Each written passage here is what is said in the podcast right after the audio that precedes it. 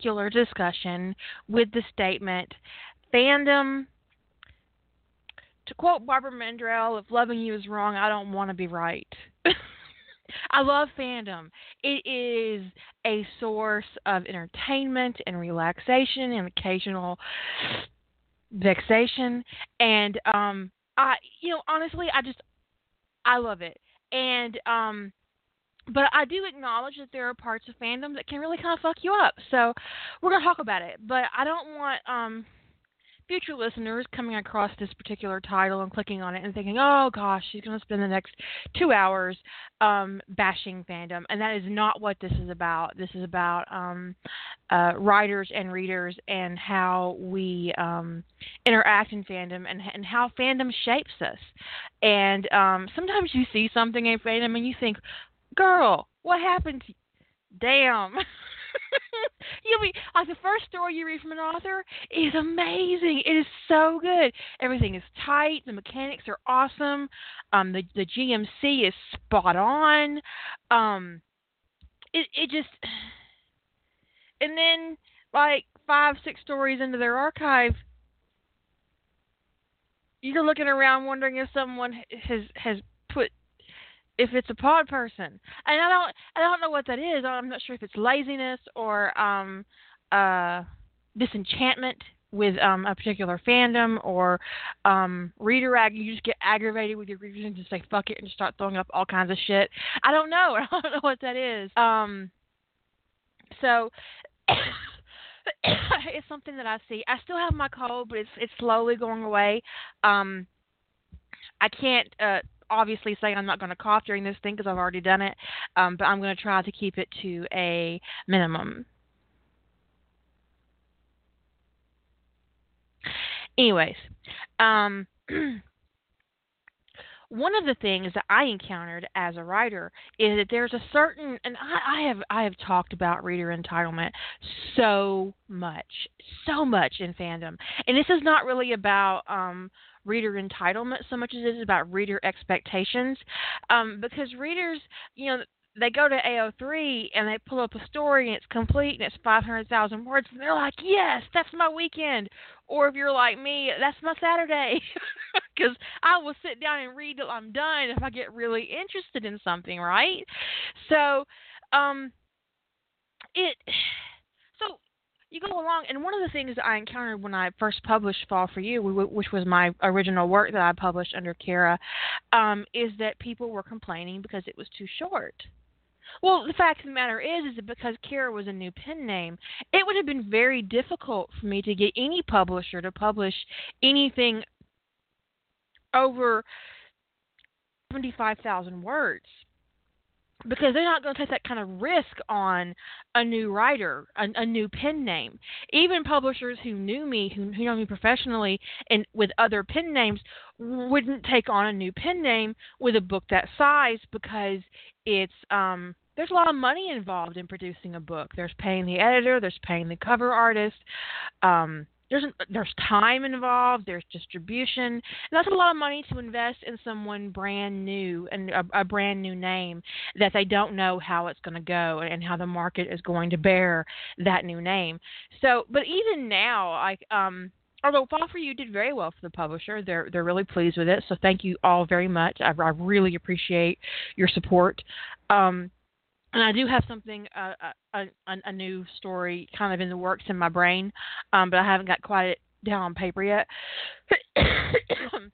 um, I still would not be able to place anything over, say, 95,000 words with a publisher.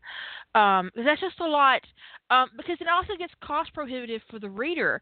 Because um, who wants to spend 13 $14 on an ebook? I wouldn't. Um, in it, it causes you have these readers who who go um haunt you know looking around for professional novels and they're they're too short. Um they're a formula well that formula is often required by the publisher.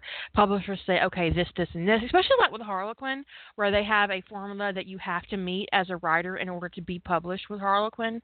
Um a lot of independent publishers are, are a great deal more um um, lax on those standards as far as like having a formula like your heroine has to tell your hero that they love them before they have sex.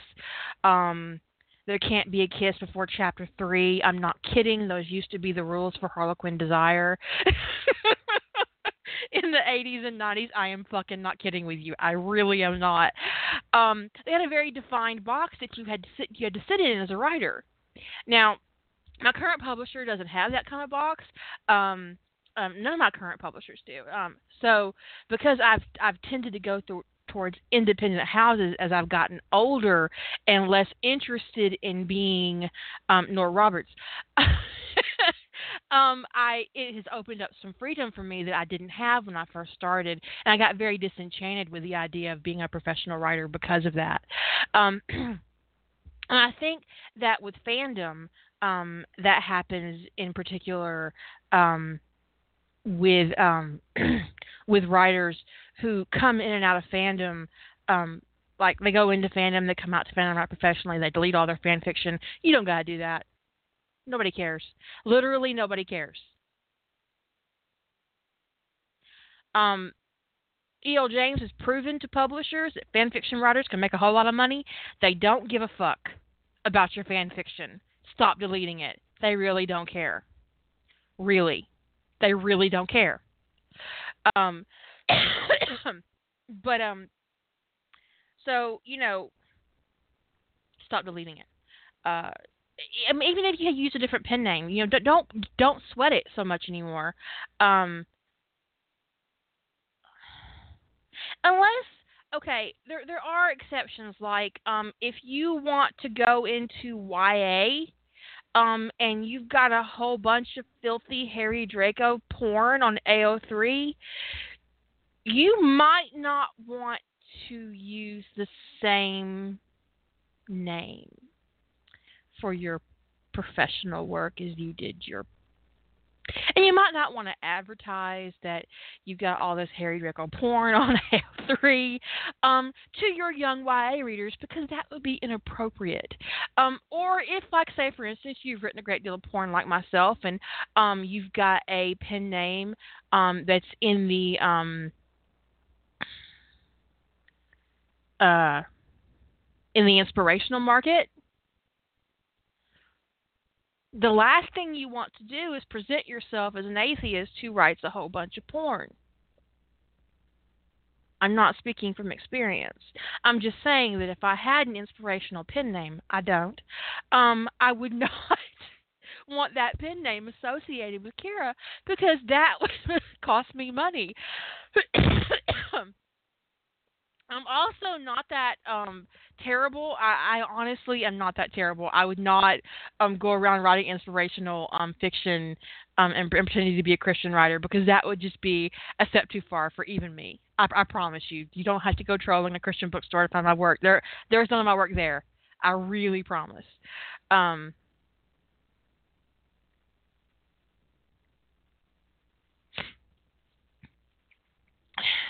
Although it does amuse me that apparently there's like Christian erotica now. I don't even I, I don't I don't get it.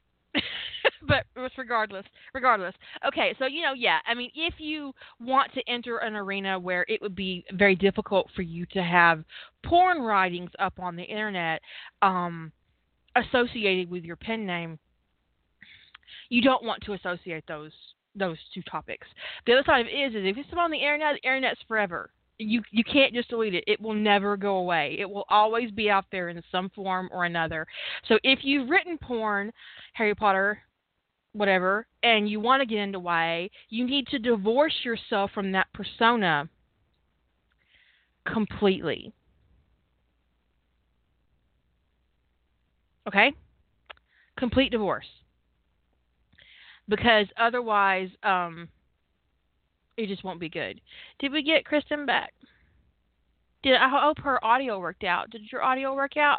I always kind of worry about newbies in the chat room because sometimes the audio doesn't um, automatically start playing and um, they don't know what to do and um, they get frustrated and they leave. I hope you're still here. Um,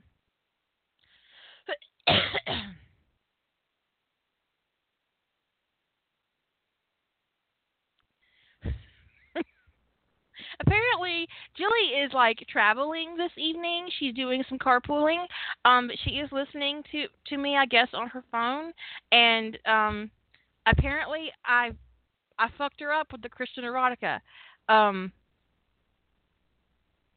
I don't know. Sorry, sorry, Jilly. My bad. Um, Lady Holder, I think that's you on the phone. Is that you on the phone, Lady Holder? Are you in the chat room? Is that your number? Do I have to look on my cell phone? I know no phone numbers. When I was younger, because I didn't have um I because my phone more often than not was plugged into a wall because it wouldn't work if it wasn't plugged into a wall. Um and my phone didn't have a phone book. Um and it sometimes it depending on which house I was at, it might have had a dialer, you know, there are those of you in the chat room have no idea what I'm talking about. That's fucking hilarious. Um, and so I memorized phone numbers. I had like maybe a hundred phone numbers memorized when I was younger. Now I don't. I couldn't even call my husband without my cell phone. Is that sad?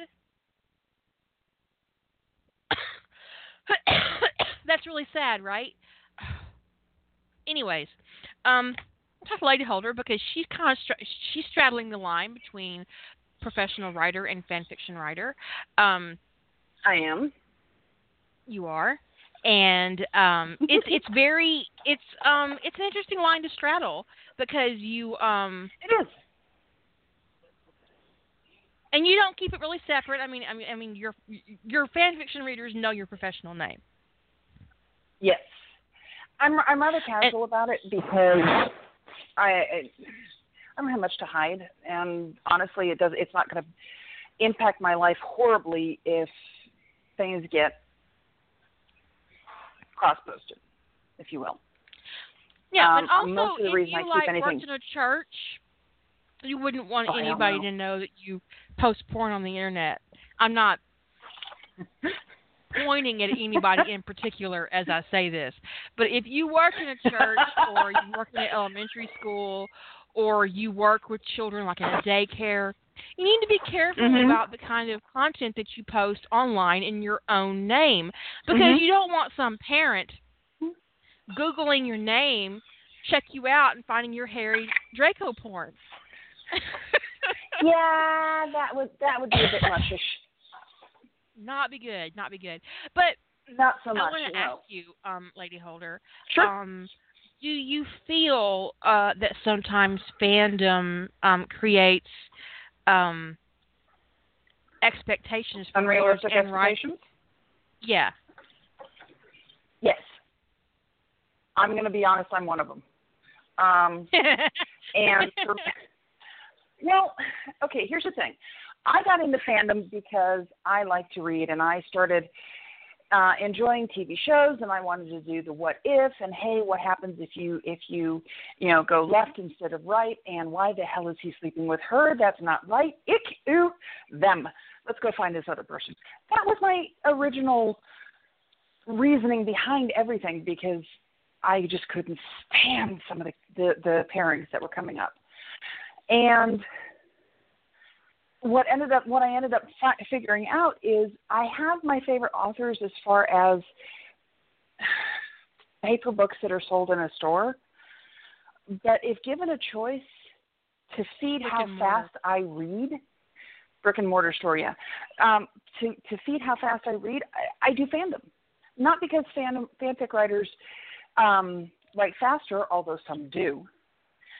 Uh, it's because there's more of them you know, you know I was and uh, nine times out of ten, if, if if I'm out of reading material and I have a choice between picking up my Kindle and going and finding a new book that I have to pay for, and going to AO3 and trolling ten pages of fan fiction for free, I'm gonna troll ten pages of fan fiction to find something to read. yep. And I'm a professional writer, and I admit this. I am more likely to read 10, 15 incomplete works of fan fiction than I am to go buy a book. Uh-huh. How sad is that? Well, now I do buy. thing, though. I have also I do buy. Like um, J.D. Robb comes out, I'm buying a book. Mhm. El- Elizabeth Peters comes out, I'm buying a book. Um, Julie Garwood, I'm There buying a some- book. But you Really? know, you do like her, huh? Okay. Yeah, do, there, there's some. I do, I do, me too. Um, there's some authors that will probably forever be on my buy list. Um, if Anne McCaffrey was still alive, I'd be seriously looking at everything that woman um, ever ever writes. There are only a couple that um, series that I never bought because I did look at them. I tried them. They weren't my cup of tea. You know, Mercedes Lackey is the same thing. Um, David Weber, uh, John Ringo gets a um, a look. My husband buys those, so I don't have to. Um, you know, it's it's things like this that those guys only put out maybe two books a year, though. Okay, and yeah, they're they're good, long, meaty books. But when I can find a 500,000 word epic on AO3 for free. or for free, um, for free. What the hell is what's the one the one that we're both following that is that super duper long Hobbit semi fix it Lord of the Rings thing that is I, I can never pronounce the name. I can't It's the one where Thorin. But my favorite part of the um summary is that Thorin Mhm. Oakenshield is four foot ten inches of grief and regret. I think perfect. yeah, or gr- yeah. perfect. Is Yeah. that it? It Yeah. sums up the whole thing. It really does. Mhm. Um, but yes, when you know financial concerns. Um, uh, but I don't well, I really know broke for a long why too. I went looking for. I do. I, I don't remember why. Um, I mean, I I remember- think honestly, I I know why I did. I didn't actually go look. What I did was I typed. I was I was actually looking for some of the behind the scenes stuff, and I was looking up CSI, and there was CSI fan fiction, and it's and it was stories, and it's like click.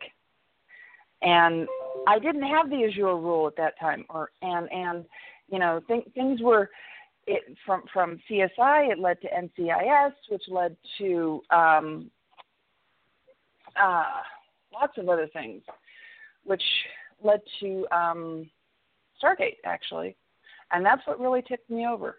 That's that was what was the the final thing, and then I started writing. Well, my gateway drug into Stargate fandom was Ronon Keller. I I can't even deny it. I've got fiction that, that I wrote out of it. Um, crappy fiction. And I enjoy it. I think about it. But I I can't I can't pronounce that word either. Sansuk. Yeah, it well it helps that it's in Dwarvish, and neither of us speak that particular language. but yeah, it's a great story. But Mhm. what it boils down to, I think, is that um, fandom creates uh, culture, good and bad. There's a there's um, fandom is in itself a, a very um, complicated culture to be a part of, and um, what uh, you can either be a positive force in fandom or you can be a negative force in Mhm. fandom or you can be me. I'm not sure which one I I think I might be like Um, neutral chaos. I of nature. I, I think you I think you qualify as a force of nature, Hans. I don't um You know that's I, you know one of the most startling things that I just I I find um is that sometimes when I interact with people, it's obvious that I'm making them nervous, and I don't know what to do with that. Hmm. I don't know um I don't know what to do with it. I don't even know what that means. I mean, th- for all my attitude problem and for all the shit that I say, have any of you ever actually seen me completely lose my shit on an individual person by name? okay. I've got my hand up, but then again, I have reasons. Yeah, but you're different. It was over the phone. I mean, like on my blog or on my site or on Facebook. Now I'll ban somebody's ass. Yeah. and I'll tackle. but as far as like, did Dark just called me the Deadpool of fandom? Should is that is that good or bad? well, Deadpool's got a mouse. His nickname is the Merc with yeah, the Mouse. Brad. Brad deserved it. Brad. Brad, to- Brad. Brad totally walked into every single one of those things and deserved everything he got.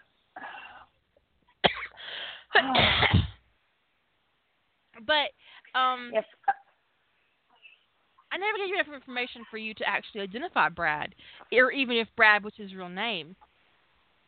No, we never I didn't knew. put out an email address. I didn't put out a Facebook profile. I in no way identified this person who was who was being Mhm. a complete sorry motherfucker to me in my email. Um, I, so I just don't do that. And so whenever I encounter someone who um is is genuinely um kind of afraid of me, I don't know what to do with it. I don't even know what that means. The other side of it are those readers who who writers on AO3. If I give feedback, I had one person tell me she got so nervous when she realized I was reading her work that she stopped writing. Uh, Um, mm, what do I do with that? I don't know. If I knew what to do with that, I, I would tell you, but I really don't. Okay. Um, I promised her I'd stop reading her work. is what I did. but I don't know um what that is. I um I am sometimes incredibly rude to readers, but I go out of my way in fandom to be kind to other writers. mhm.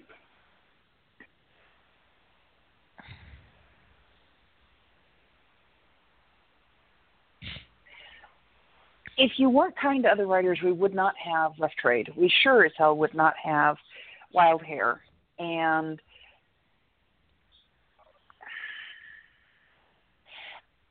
Yeah, because I'm gonna be don't- honest. I don't. mm. with you bitches, rough trade's a lot of work.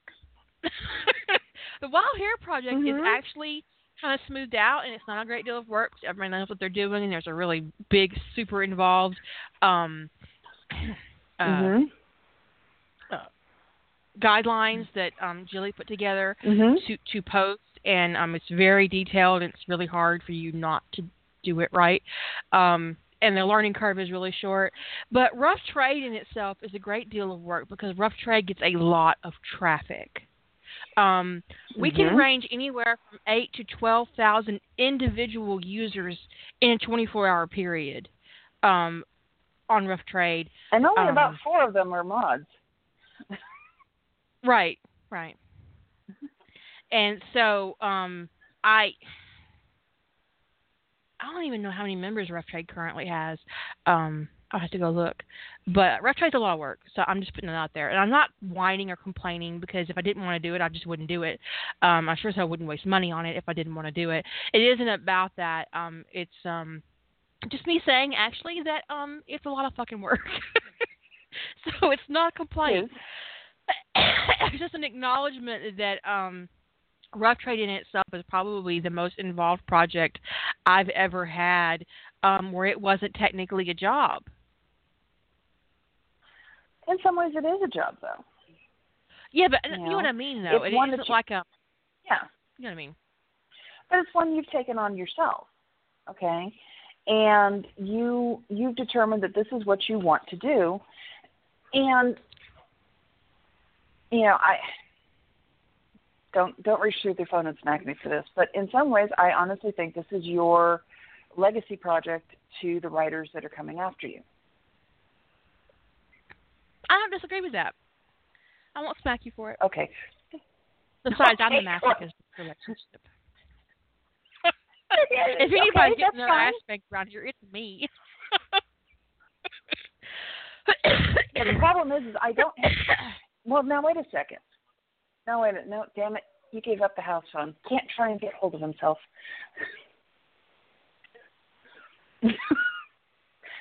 Hello, Mr. Kira. She needs her butt spanked. Can you go do that, please? He's busy. I would probably get. The, I would probably um, get the biggest the fuck over. We currently have 8,071 members to Rough Trade, of which only I would say about 200 of them are writers. And even if they don't yeah. comment, um, even if um, they don't hit the like button, um, almost every post on Rough Trade generates between four and five thousand views during the month. Um, I'm not sure if that's something you wanted to know or something you didn't want to know.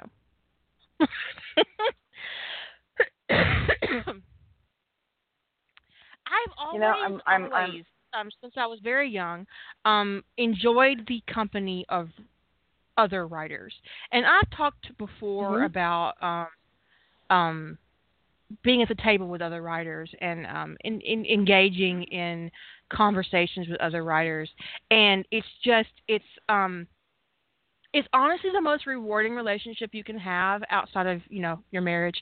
Um, or at least my marriage. My marriage is very rewarding. I'm not gonna speak to yours or anybody else's. Um, although I haven't told yet. Does that count? Genuinely a pain in the ass. I'm, I'm not gonna lie. I mean, um, he had a staycation Ah. He planned oh, his God. staycation last week.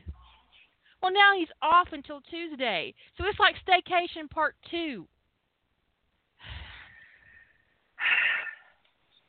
Hmm. I'm sorry. well, um, the stats for um, Renegade are pretty cool. Um, I'll share those with you guys. And get over there fucking load, load. No, I'm just kidding. I hate um, to wait. My the... so slow. I can't wait for Google to get here. I'm so excited for Google Fiber. Um, do you have it? I've got yours yet. I've got. I won't be. All time views three million six. Oh, you luck. You're lucky. I haven't.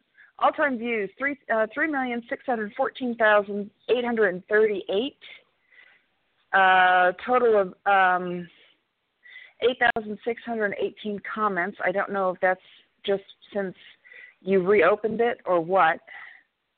Um, the best that's ever day was. That's just reopening. Those are comments from, on pages that are currently active. It's not comments on the last oh, trade. we had a little over 25,000 comments on the last Rough Trade event. Okay. So the best ever day, though, since I, I think this is something that actually just keeps going, is 48,091 views for the day. Mm-hmm. Today, so far, we've had 2,981 views. And that's what I'm seeing off of Rough Trade. Um, yeah, your your project file is the number one so far. Mine was first, which is not a surprise. And, um, let's not share any of those numbers. oh no, of course not. That's rude. But um, the thing I, is, is um, it, that fluxes. Why, that fluxes by hour sometimes. Yeah, one of the reasons why I I pulled the writers out of the back end is because they were seeing some statistics and the the statistics weren't always accurate and um it just it just wasn't good it just wasn't good. Um, we have had since just this month, we've had 11,000 visitors, and they mm-hmm. have. Doesn't surprise um, me. Yeah. Um,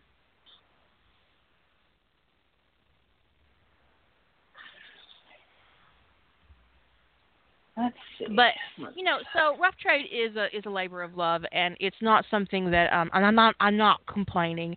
Um, it's just it's a great deal of work. So if you ever get the idea that you want to do some hmm. shit like that, come talk to me first. I'll let you know oh how my difficult God, yes. it is for fucking real. Um, there's a lot of personality involved in rough trade, a lot of different personalities, a lot of conflicts that you guys never see, um, a lot of asshole readers that you never notice because they get deleted. Um, because all the commenting is, moder- is moderating. that And never you make- would not believe some of the assholes on Rough Trade violating my rules left, right, and center like they don't even matter. I've got one commenter who is banned from commenting on all three of my sites. Did you hear my doing. southern come out just then? Did you hear my? I heard, hear I my heard it loud and clear. Oh, yeah. all three of my sites. Uh huh. By the way, completely aside, my I, I, are blush and bashful. it's Mm, every time. yeah, you do sound like her. Um, so April this year we had 450,222 visitors Visit or views at least. views. Um, yeah, so I'm I'm I'm going to put a, it that's down for actually a huge amount of traffic for a site with transient content. Yes. I'm going to put us down for 500,000 this this month or this coming month. I think so too. I agree. I agree. Um, now the November that we ran the um, the November that I wrote Broccoli Loyal and Julie wrote Slither Mhm. in Black, we hit seven hundred thousand views. but our Totally biggest single month was the month that Miss Jilly swung into the door with emergence. and I was like, she, I, I had, I, I wish I'd seen her coming because um, I, I had never, Rough Trade had never seen anything like that. I have never seen that kind of traffic on Rough Trade until that point. and I was like. Who is this woman and what is she doing? Where are all these NCIS fans coming from? I don't have any of these bitches trained. And that's the thing. Stargate fans and Harry Potter fans, um, they're very familiar with my work. They they know how to behave. Um, they come into rough trade, and for the most part, they really behave. They they do behave. Now sometimes they they get a little excited and they go off the rails a little bit, or they ask the question they're not supposed to. Fine. You I had not trained any of these NCIS readers, not a single one of them. I was Yep. unprepared for what happened. Weren't we all? Sorry about the noise. She just swung in there with fucking dragons and Tony DiNozzo, and it was like, damn, damn.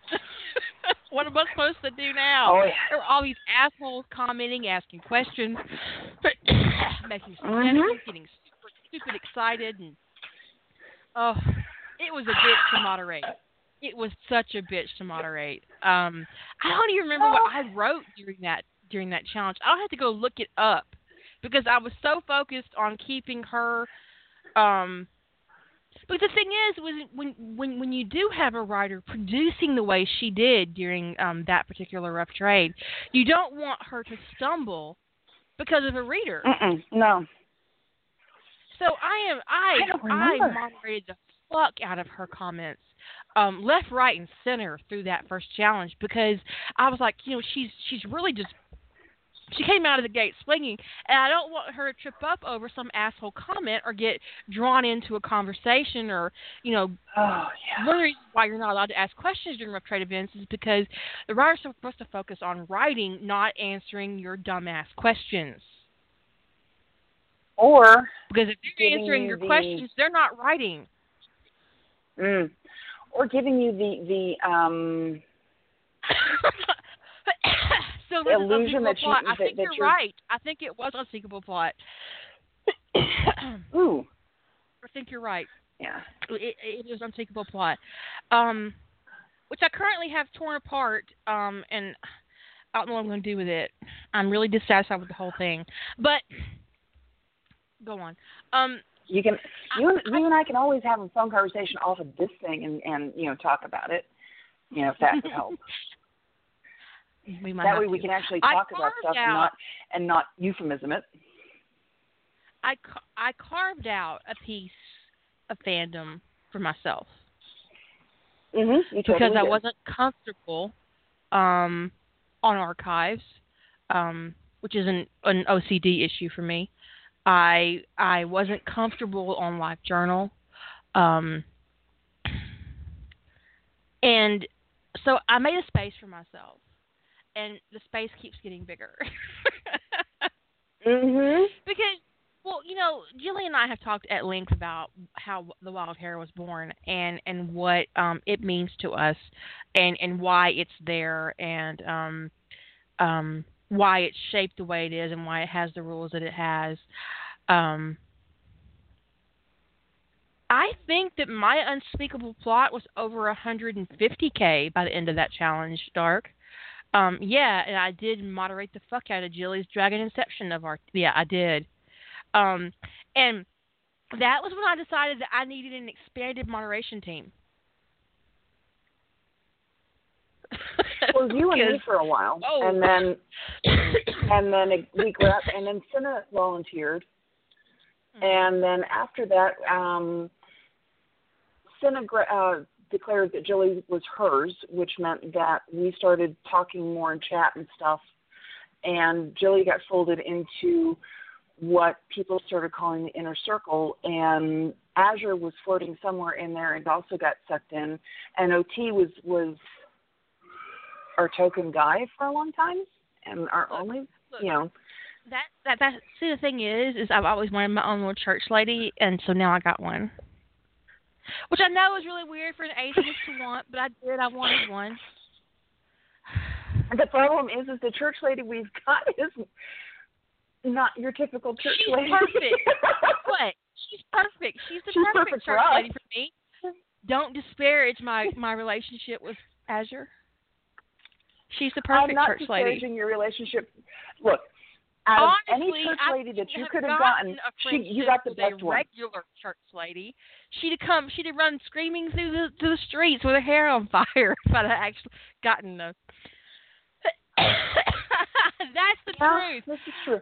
That's the truth because I was adding moderators to Thinking Headquarters on Facebook, and I was like, "Fuck it, I'm making Azure because she's always up weird hours and she's in the chat room a lot." Yes. I'm like, "Fuck it, okay." So I made her a mod Well, without even asking her, and Facebook notified her because it's better Well, yeah, here's the other thing about it.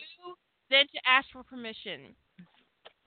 Well, here's the other part about it, honestly, which is, you know, if A, you haven't figured out what the Azure rule is, you're on your damn own. The other thing is, is you know, she had such a lovely way of greeting our new minions to the horde that if you know, we had to include her. Epic. It remains the most epic She greeting totally is. ever. it totally is. Azure is the church lady of the Church of Cock. That's absolutely accurate. That is a hundred percent accurate. How could I lead a How could I lead a cock worshipping cult without a church lady? Come on. Oh, Well, if, yep, we've got our church lady.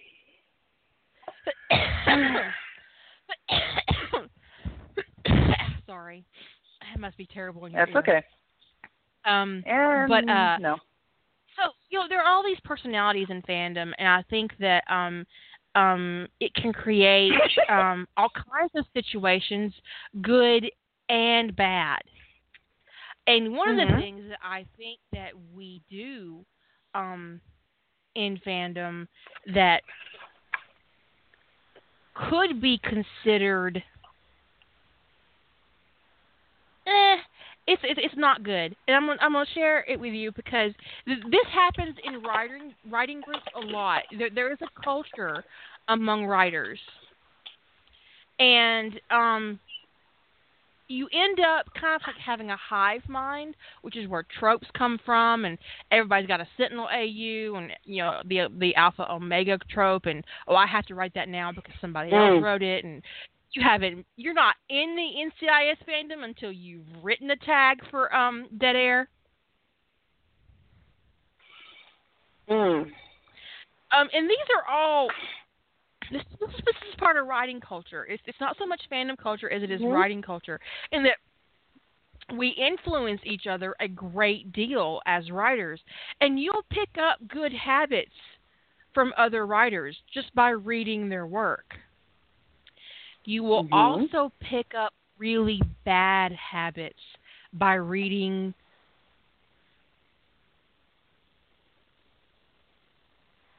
other people's work. Oh yeah, too true. You'll pick up misspellings and use them yourself. You will pick up bad grammar. Um, you will absorb Sometimes it's also turns phrasing. of phrase that are actually quite awkward.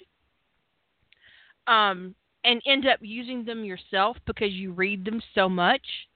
Um, only Jilly will get this, but earlier today I was writing and one of my characters said whilst. I W. H I L S T. Whilst. Yeah, I I want to tell you one. something. Americans don't say that. For those of you who are in Britain, Americans do not say that shit. Americans just don't say it. Okay, we don't say it. None of our characters should say it either. If you're writing an American character, they should not say whilst, but they really should not ever say it. and I stopped because she and I had talked about this and how awkward it is to to see an American character like Gibbs say whilst, and you're like, what, what, what, what the fuck? No, Gibbs would never use that word. Come on, what? And I use it today, and I was like, God damn it! I gave myself a timeout. Uh huh. I was like, uh, uh damn.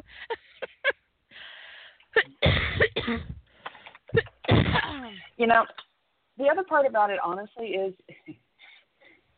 in, in in the weird and wacky way. I'm I'm not helping us with our thing. Uh, the the links are interesting, by the by. Um,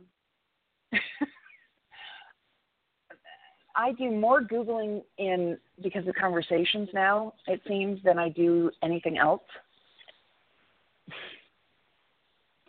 So, um,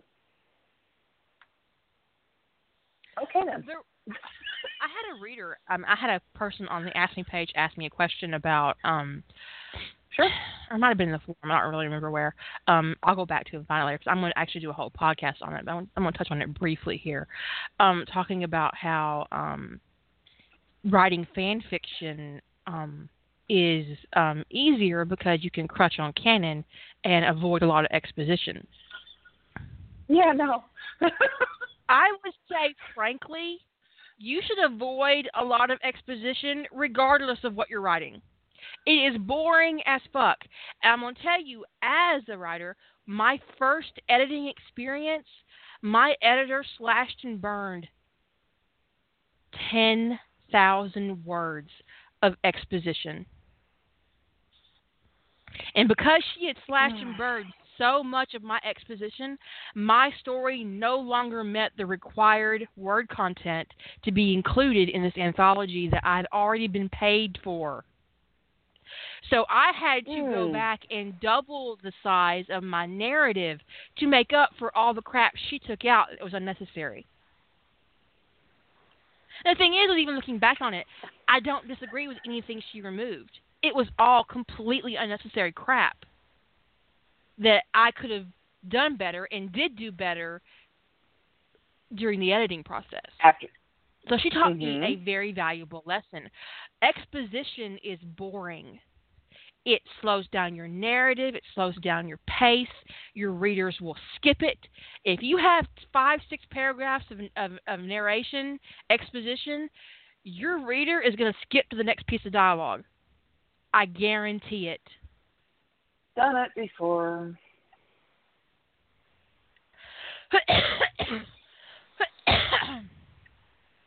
There's, I mean, I, I will admit there's some that I will actually read the whole thing through, at least to start with, and that includes all the exposition because for some authors, some of the really good stuff is hiding in there.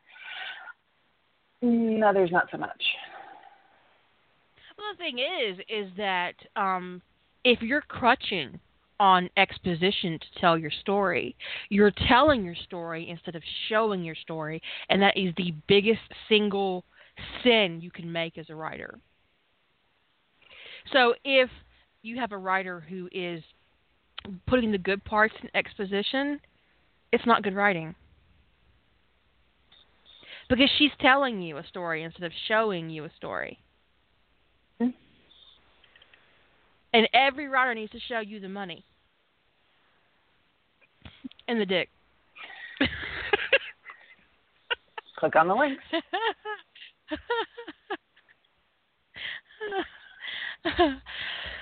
I'm, I am I am serious about that. You you need to show, not tell. And exposition is Mhm. telling, so you need to avoid it as much as possible. If you have to do an info dump, sprinkle it through a conversation. Uh, Do it in a letter, sparingly Mhm. sparingly. Um, your reader doesn't need to know everything you know about your story. They need to know enough about your story for it to make sense. Anything else is a vanity.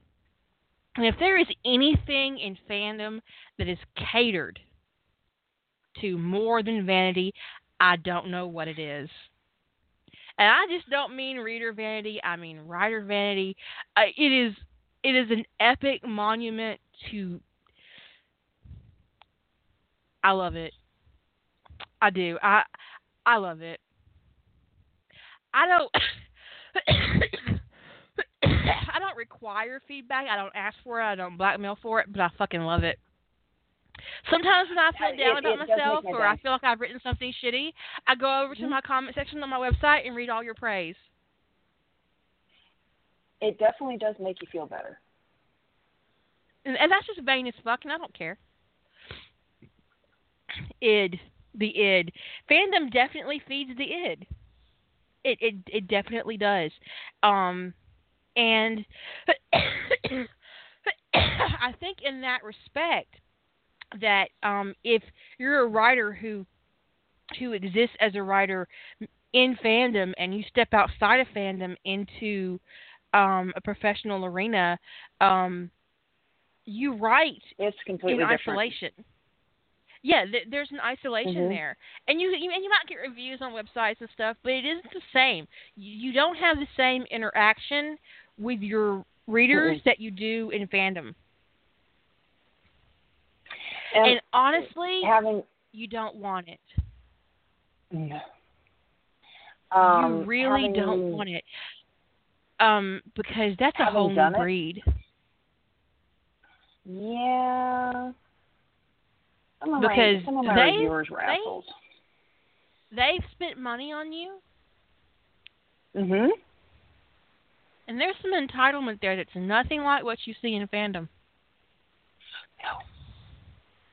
I'm not saying No. it's like being a hooker, but it kind It's of like is. being a hooker. Yeah, it's like being a whore. Yeah. Pretty much. And they want Yeah. their they Now, want their now, now, orgasm, now, now. is Now, now, now, now, now. yep. Um, so you don't really want that kind of interaction with um readers who who Mm. pay for your work. Um, in that particular instance, um, I think that my fandom um connections with Kira made Fall for You a different kind of publication experience because I really didn't encounter um those um readers who okay. There are two sides of it. One i'm super grateful for all the support and the dollars Mhm. um that i uh used to to renew my web package at the time when i got that big check. Um and but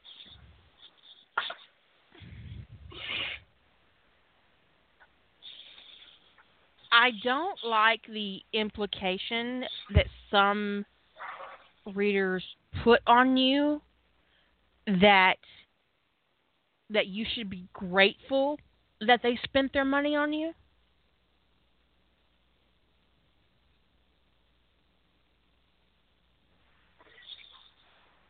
Like you weren't uh, like they weren't entertained by your book um and they didn't get what they paid for. I don't know. I can't really explain it. But it's like there's like this attitude where. Yeah, like the, the first time I encountered a, a reader who basically wanted me to thank them for spending their money to buy my book, Sorry, the husband's around. I I was like I I could not do it. I could not thank her for buying my book. because she made it seem like I was required to. So I looked her right in the eye and said, I hope you enjoyed it. Now, how would you like me to sign this? and that is literally, honestly, uh-huh. the last time I ever did a book signing. First and last. Because I don't have the temperament for that. Because it was all, it, it took everything in me not to write fuck you in my pen name in the inside of that book.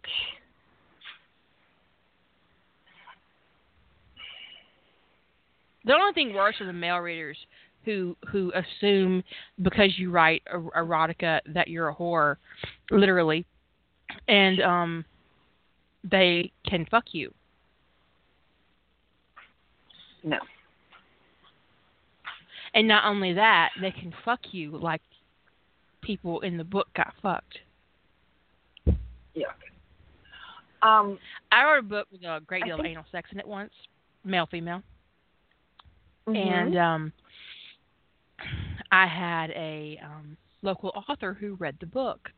Um, Oh, no. approached me during a, a author um, event, and we're talking about the book, and he asked me to go home with him, and I said, "I'm married," and no.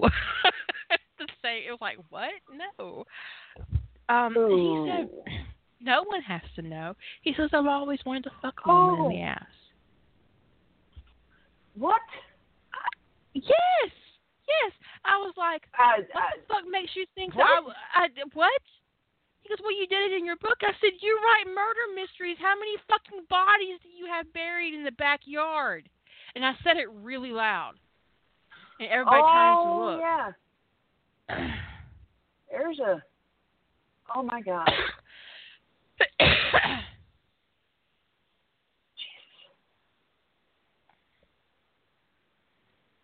he left real quick after that.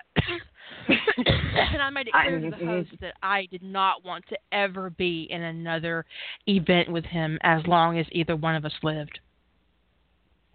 I don't blame you.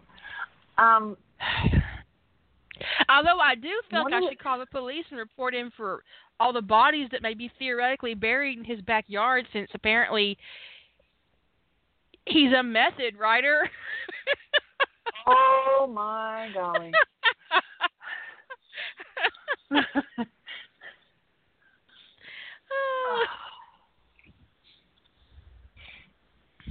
what I was going to say is, um, one thing I got was a couple times that people were expecting it to be longer. yeah. You know, with the various things that I wrote. It's like, uh, how do you? I mean, I'm. I guess the the thing is, um, I actually went and before I I went to the publisher that I'm with, I went and I read the the various lengths, you know, of of story that I could hit, and okay, I I wrote to that. And I will admit there were there were a couple of the ones that I wrote that I actually knew that there was going to be some some, pairing going on on there, and I was okay with that. So I was writing over the the, the amount, and it got pared down, and it was it was within guidelines. Hey, that's great. The story was still working. I didn't mind, but you know, my my average story is somewhere in the 20s, I think. You know, maybe maybe a bit bigger depending on how things are going, but you know, I don't routinely write 150,000 word epics. Okay? No, not even in your fanfic. So no. And so to expect me to all of a sudden break out in a 75,000 word professional book, it ain't happening, folks. Okay. Um, if I did that, it would probably be me looking um, to see if I could actually do straight line sci-fi, and I would go to a different publisher because that's not what the one I'm working with does. Okay. Um, yeah. Yeah. I want to live in a world with, with one minute trial by com- combat. I do. I do. I want to live in that world. That's my mothership right there in that fucking fit that fucking short story. Oh my god. I Mm-hmm. want one minute trial by combat to be a thing. Mhm. Thing. That would definitely But- be an interesting. one of the most offensive things I can I hear as a writer is Mhm. the only thing wrong with this is that it was too short. Well, Got thank you for thinking that my story is not complete. That I am a shitty ass writer who did not give you a proper ending. Fuck you in your eyeball. Mhm. You know, and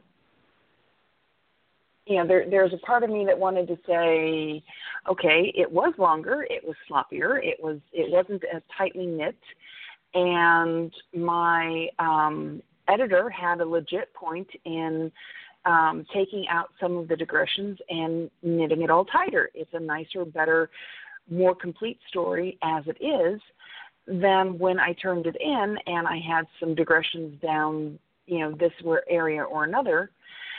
You'd have been bitching about that if if you know if we'd left it as oh, the is. beginning because- was so boring. I thought they would never meet. yeah, blah blah blah blah blah blah. Yeah, Blah, blah, blah, blah. you know, I do need a Dobby in a volcano. oh God, don't remind me. I want I want a Dobby mainly because I don't want to clean my house, but you know, Who does? Yeah. My house is a Not fucking me. disaster right now. My new puppy, Kronos, mhm, aka little asshole, um, yeah, I have one of those. blew he, he blew another coat. For those of you who um have a dog with a double coat, you know exactly what I'm talking about, right? Um, he was he he, he had Is he triple layer or double His- layer? double and his undercoat was gone i mean we we had it, he had been groomed and it was gone and then over the past three weeks he has blown another coat so i have been pulling wool like hair from this dog for a week and a half. And i live in the south right? So i can't not do it. I mean he it, it would make him miserable. I don't understand. Maybe it's the weather. I don't know. I don't know why he did that shit. I mean he obviously didn't do it on purpose. It, was just um, a response there's to no his environment i guess or or maybe a response to a new environment well, there's that, but um, I know he's a rescue. Okay, Mhm. so my question is, um, he'd never been inside an AC, right? i don't know Uh, that might be why. Barbara comments that she has a cat with with a triple layer. Well, her cat is an, is a full 100% Maine Coon. Yeah that's a that's a, a whole big fluffy darling. and i have been bringing him in so maybe the the change in climate Mhm. was enough. Anyway, he's super he's super annoying. Oh yeah, he's eating two meals a day. Um he was underweight. He still Mhm. is underweight. He's a year old and he should weigh upwards of 50 pounds and he weighs 37. Pretty sure his growth has been stunted. He'll never be. He's as big as a female husky is as an adult. Um so I doubt he will ever be more than 40 pounds. And he really should be between 75 and 100. Hmm. That's that's going to impact him later in life too. Probably. But hopefully, yeah, hopefully everything goes as well as can be expected. I figure he's going to be loved and doted on, and Oh, he's spoiled rotten. He's a little good things. asshole. Um, complete asshole. Um, yeah. I call I've called Burke the the the new cat that I've got, the little black bastard, because he has this nasty tendency of flopping down right as you put your foot in the, in that area to step. So you know that makes things interesting. Kronos is of the belief that everyone he encounters is required to pet him. And if you don't I could do pet that. him in a certain amount of time for the time that he would like you to pet him, he will bark at you until you pet him. But see, the thing is, is when you have an animal barking at you, the last thing you want to do is get next to their head, right? It's it's completely counterintuitive. Yeah, he, does have a he's got a ways yet before he learns and, that. and and pulling it off is um really time consuming. I combed him for an hour today, and I still didn't get all of it. Mm. So yeah. And also, the little asshole keeps sitting down when I try to comb him.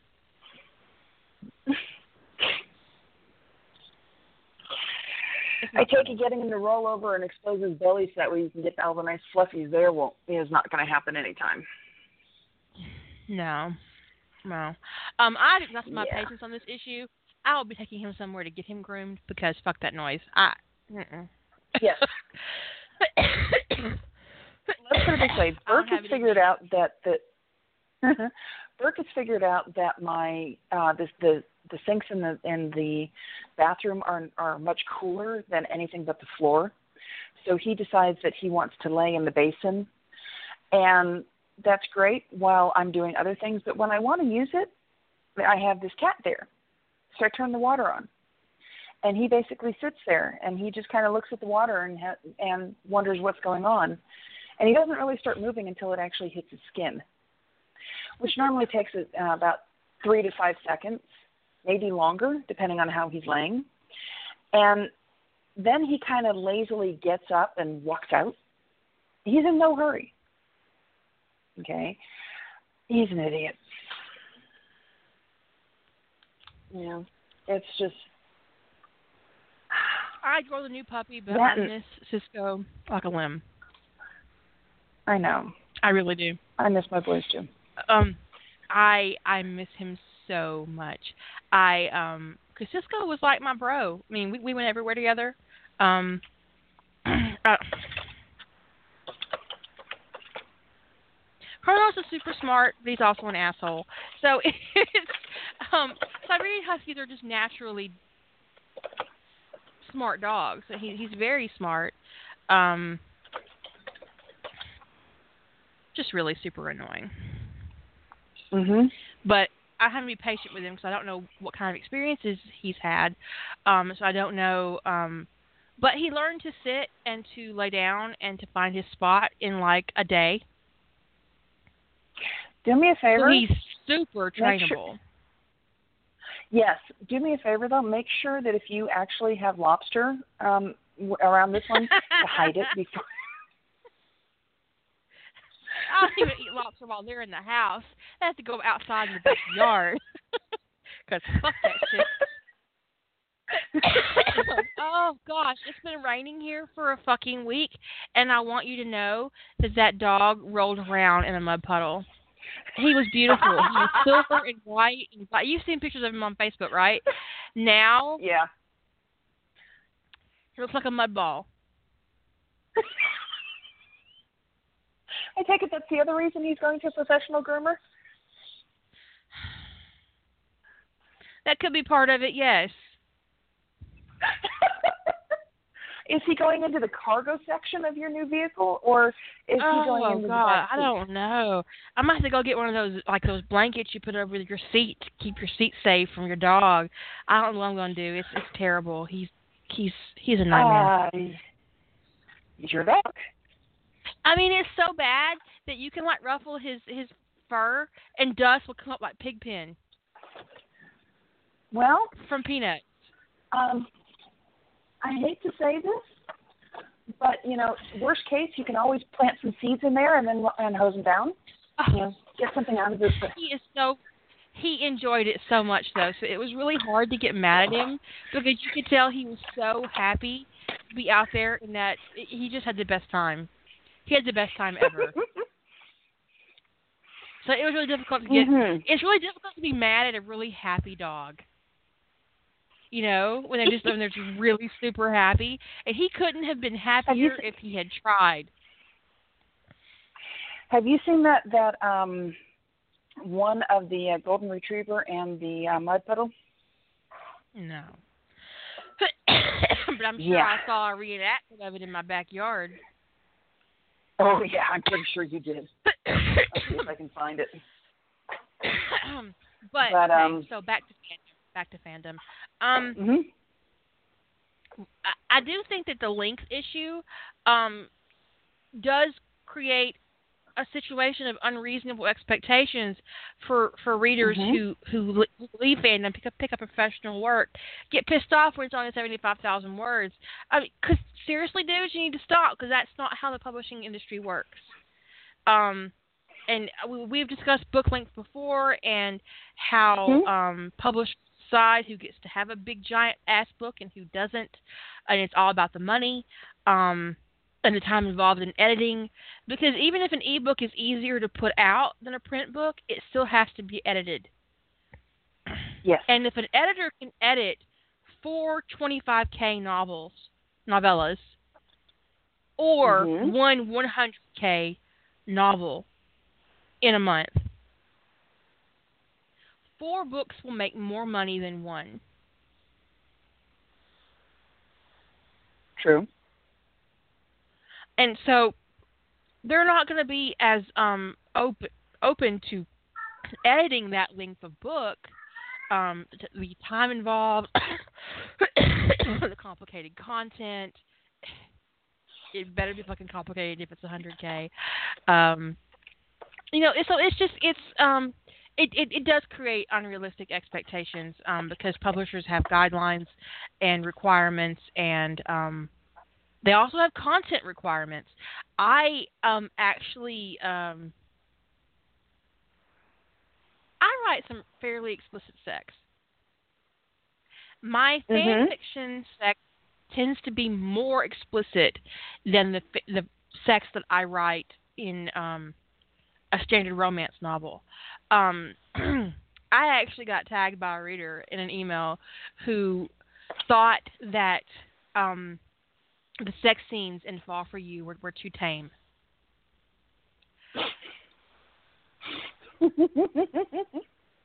I didn't write erotica Hmm. and I didn't write porn. I wrote an erotic romance. And there are guidelines and there are content requirements for each of those. If you want to see porn, you need to come to my site and read it for free. But but but there is a difference in how co- sexual content is presented in various um, books and formats and um, genres. Um, wherein I, I got could told I was with very filthy. you you were very filthy. Um, for for you, but you but you're not normally all that filthy. I mean, you're you're not normally as filthy as you were in that book. it's because I don't You were like threesomes most of Extra filthy. You were like extra filthy. But um but there, but there is a difference in in what you're writing and who you're writing it for and the audience that you have to greet. Um and where I have um fan fiction readers who had an expectation of my sexual content um going into the market to writing an erotic romance where I was writing not just for my fandom readers but for readers of erotic romance I had to meet a different standard. Mhm.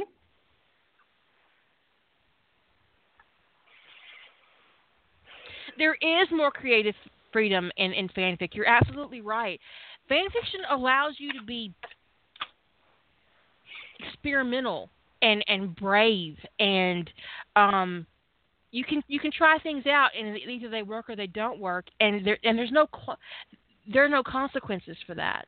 And so that Mhm. creates an environment where, where writers can explore um, genres and content that they might not necessarily explore professionally. Like, um, I'm not sh- I, at one time I was not sure if I would ever write a BDSM novel professionally, but having played with it a lot in fan fiction, I'm super comfortable with it, and I probably would write um, BDSM professionally. You'd write a very good one. I just, I just don't have any um um ideas Market that really at the moment. I don't I don't really have an idea that really you know really inspires me yet. But that's you know so Mhm. yeah, th- there is a, a, a freedom in, in writing fan fiction, and a lot of writers, you know, we we discussed the numbers before, but um, it's estimated that seventy percent, seventy to eighty percent of fan fiction is written by professional writers, whether they're technical writers or they're or journalism. They're they're writing fiction. Um, yeah, but I was a I was a straight up fanfic writer for years before I ever went um, and and flipped over to actually writing pro.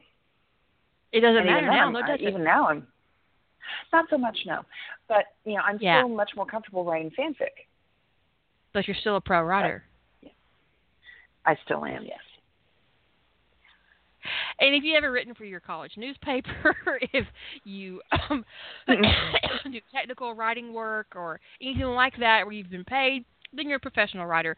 Um, but yeah, they th- that's the estimate on on fan fiction. It's 70 to 90, 80 percent of fan fiction is written by professional writers, and it doesn't necessarily mean that they're all written by fan or by fiction writers or even um, journalism mm. um, um, journalists technical writers. I would say a lot of technical writers end up in fandom.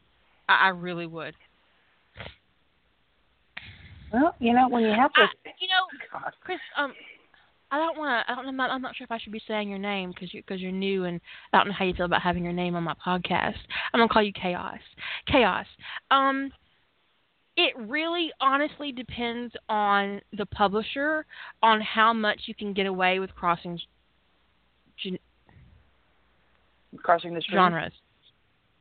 I don't know why I couldn't get it out. It just wouldn't come out all of a sudden. It was just, but so like you know you can you can cross the streams with say um, paranormal and suspense, um, paranormal and science fiction. Um, mhm. Uh, it, you know, it just it,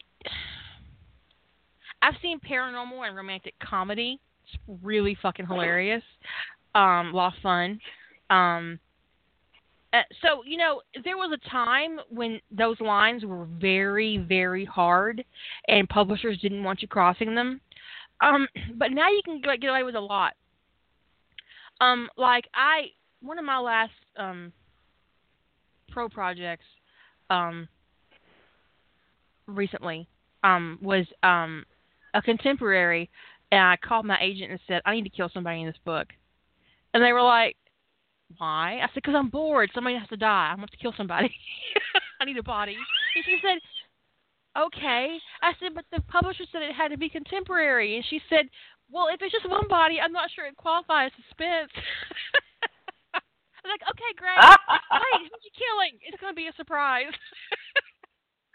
oh, my God.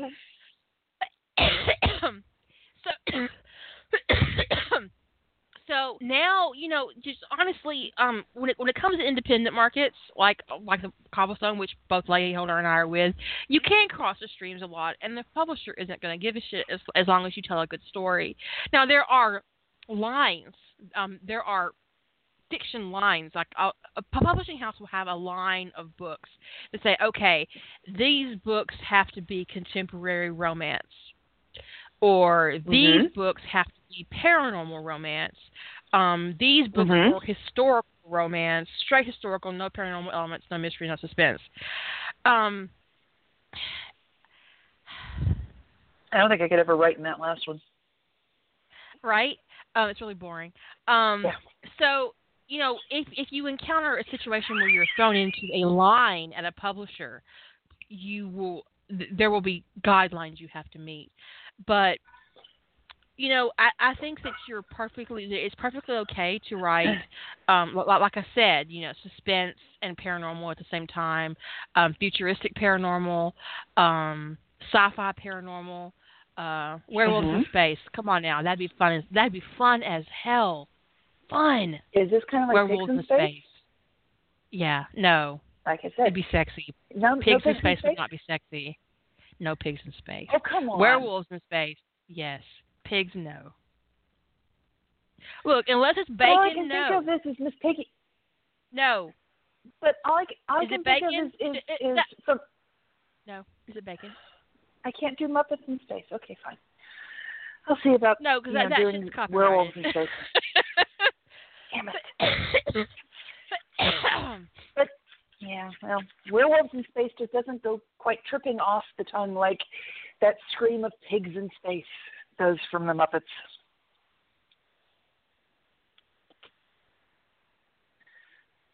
well, here's a question, Hello. Azure. Um, would alien moons trigger a shift in a werewolf? The moon is always there. Mhm. When it's full in one region, it's not in another. So technically speaking, the moon is always full somewhere on Earth, right? Right? No. You know how that works? No. No? Mhm. Are you sure? Uh-uh. Pretty sure. Let's look it up. It's not a full moon Astrophysics over in Europe, and it's, it's a quarter moon over here. Really? What about Antarctica? I really don't know. Well, see. Question: Is it moonlight? And if so, if you're inside, will you still turn into a werewolf?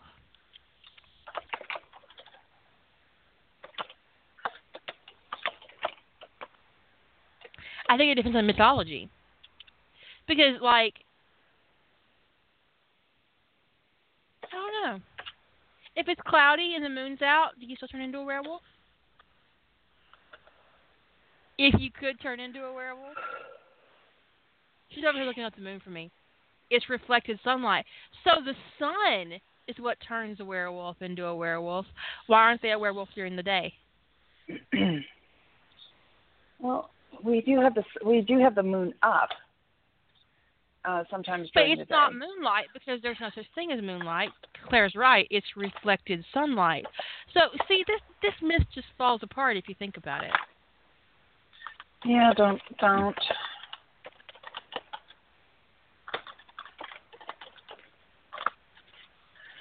All right. Thank you, Capricious. I appreciate that lesson in astrophysics. I never took any classes in astrophysics. I kind of always wanted to, either. but I but recently I'm really glad that I didn't because I was watching this show on um um how the universe was made, and it also talked about how the universe Mhm. was going to die. And it really freaked me out. I got fucked up. Mhm. Okay. It's not good. I asked for the current moon Capricious phase. already explained the moon. Uh, well, whatever. You're you're getting this. It's the exact same both here and in Antarctica.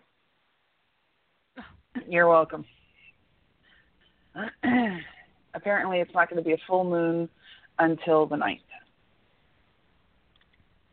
in Antarctica. So is it okay? Here's a question: Is it only a full moon that makes a werewolf turn, or is it only the first night of the full moon, or what? And why is it just the full moon turns a werewolf when it would still be reflected light if it was a half a moon? I'm just saying. What are you doing? what am I doing? I'm eating ice cream, specifically salted caramel ice cream. Moon magic. Just count it as magic and be done with it. It's it's just crazy. I honestly wouldn't write a werewolf that was a slave to the moon. Um, more along the lines of they might enjoy being out at night with the full moon, but not that they were required to change. And that, and that's how I did it in, in Fall for You because it really bothers me that a half a moon wouldn't make a werewolf change, but a full moon would. Uh, It bothers me. I don't remember what I did. I think I, I ended up doing it as they use the, the the time period is more used as a everybody have a monthly monthly party more than anything else and and you know let's have a, a um moonlight picnic instead of having one in the Let's middle of a bloody day let's have it and night frolic in the woods. basically yes so So why Lady Holder turned hers into orgy. No, I turned mine into a community event. All right. Since when does and naked community event not equal orgy? Kids? Oh. Wait, Oh, to ruin a good time. I know. Naked orgy happens afterwards. You know? Considering that, you know, the, the, the one that started this whole thing was a threesome, so yeah.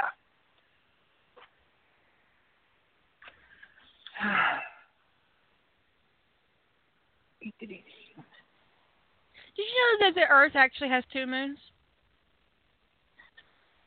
Where's our second? Way the fuck out there. Uh, isn't that isn't that a temporary capture, and they're expecting it to spin off one of these millennia? I don't know. I don't remember. I don't. But I it think I the first that. moon we've had. We've had other moons before that have kind of Uh-huh. um popped into our orbit and then popped back out again. But you know Yeah. what the most scary thing I learned when I was researching space for um my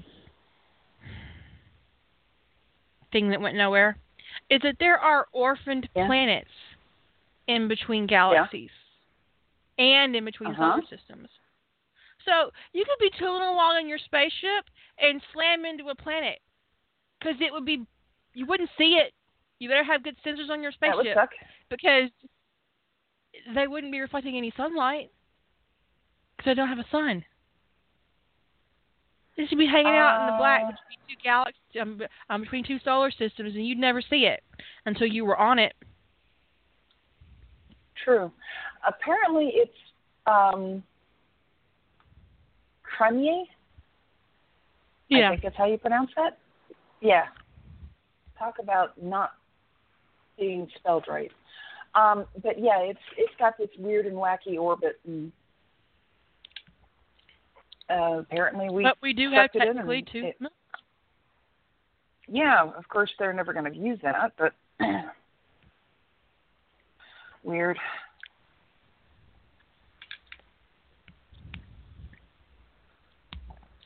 That's your interesting back in the day. Yes. That Kira knows absolutely nothing about how the moon works.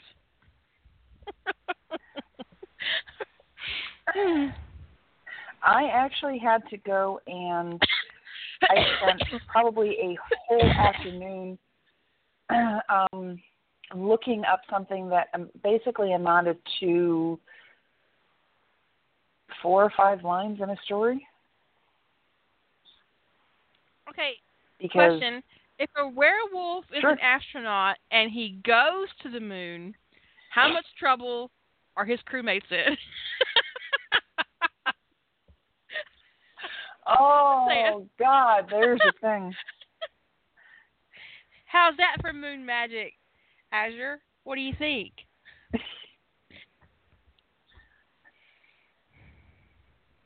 I'm afraid to find out.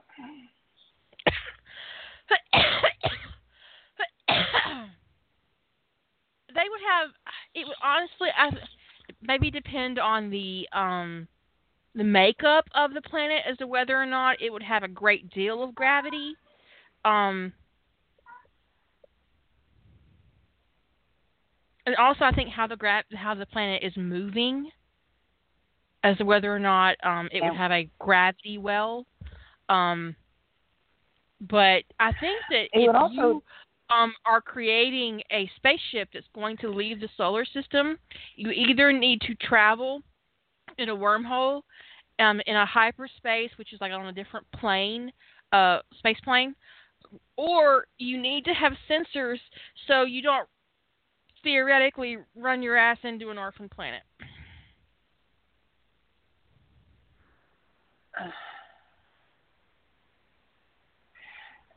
What if he did go to the dark side of the moon? Would that be like his best place to ever live? I don't know. Is isn't the Floyd, What did I do isn't Floyd over there? She said, "Oh my God, Kira, what did I do?"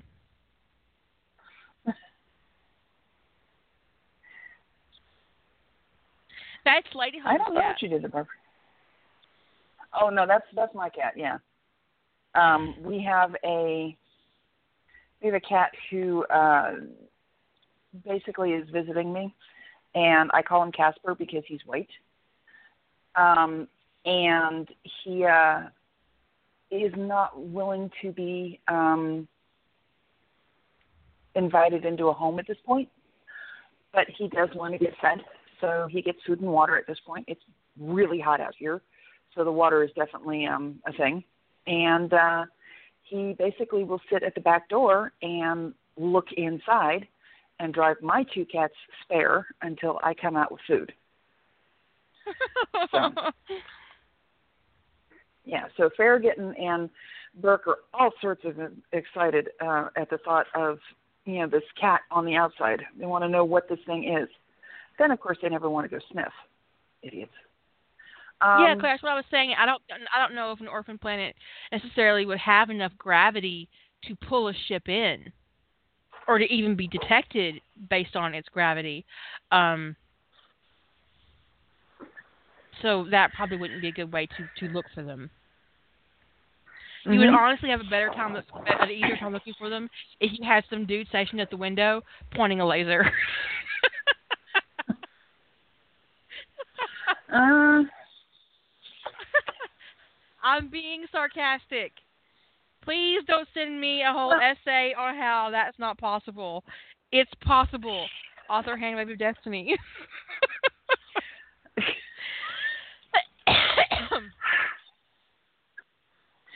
yeah. Um, Casper is totally a troll cat. Um, but I did decide that um, an orphan planet would be an excellent source of mining materials, oh, theoretically. Yeah. hmm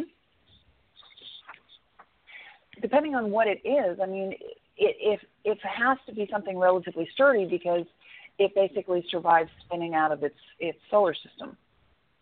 But there are like 50 or 60 orphaned planets outside our solar system. hmm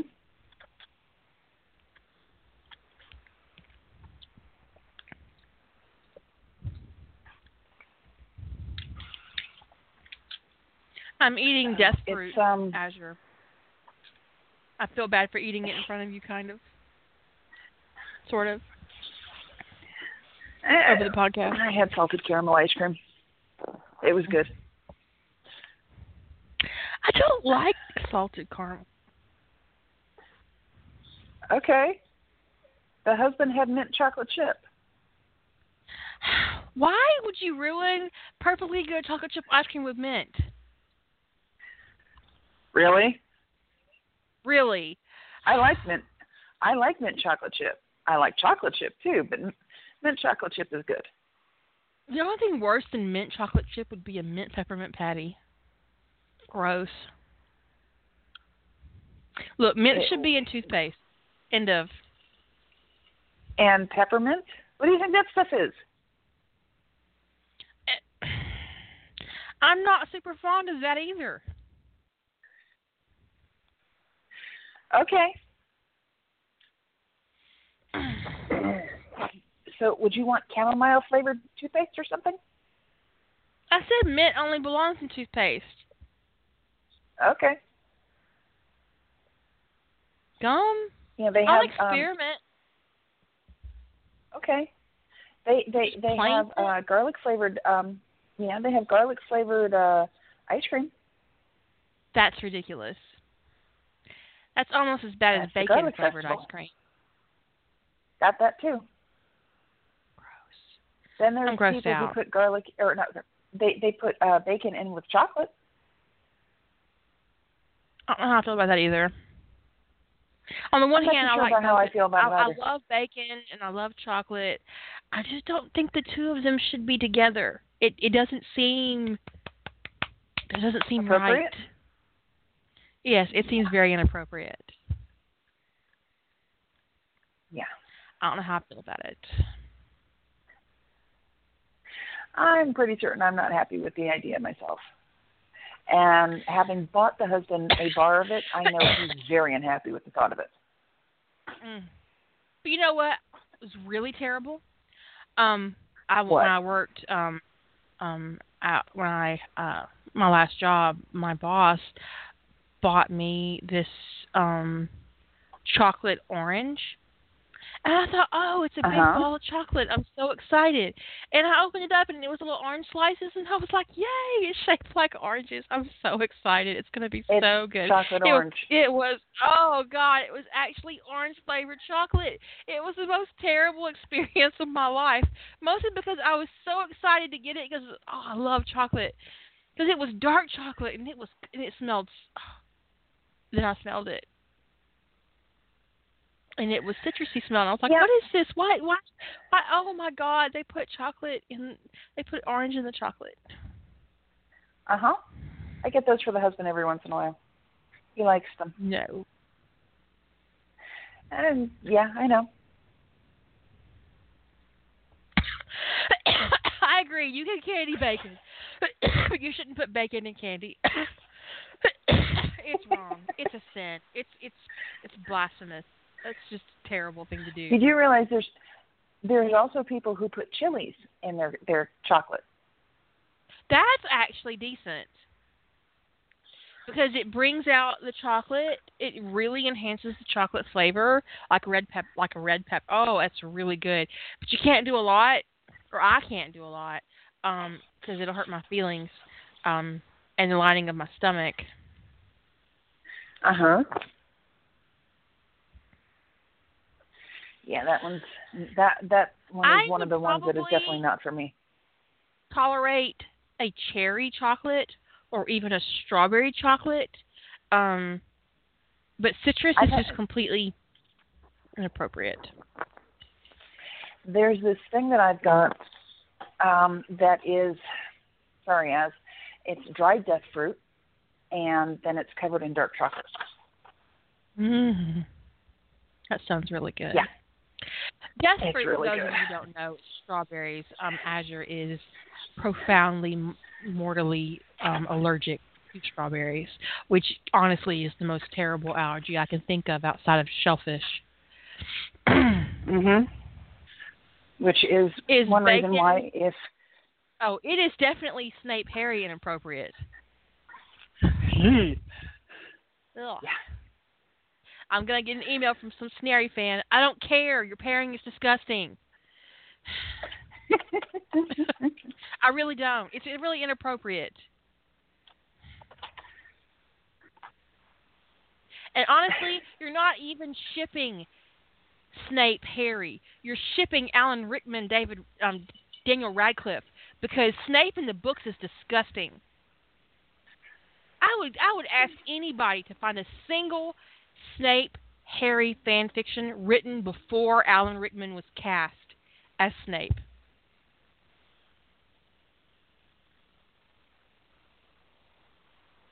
Because most Snape fans don't like Snape, they like Alan Rickman.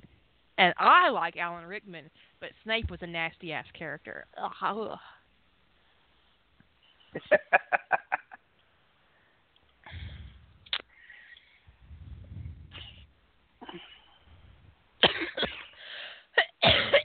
yeah. So there. There we go. So even J.K. Rowling said at a at a fan thing, a fan stood up and told her that she loved Snape, and J.K. Rowling interrupted her and said, "No, you love Alan Rickman." Uh huh.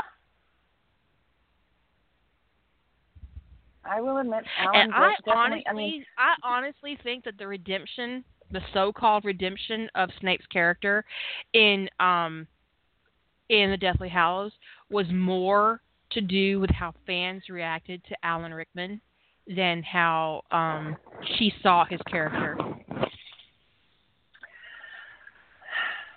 I let's see the the the other character of his that I actually enjoy just because of the sheer comedic insanity and over the topness was when he played the sheriff of Nottingham in Oh. Robin Hood Prince of Thieves. And call off Christmas. Okay. yes.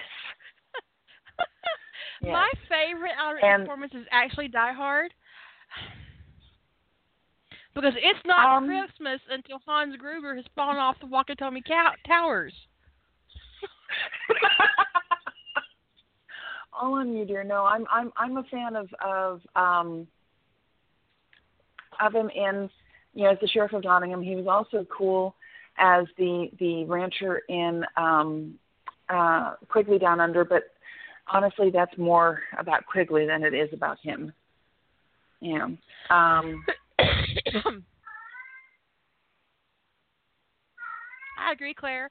I don't think that he was redeemed. I don't think Snape as a character is redeemable.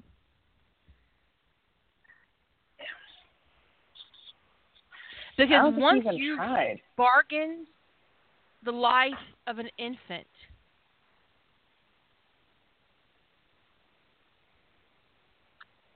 to a mass murderer, there is no redemption for you.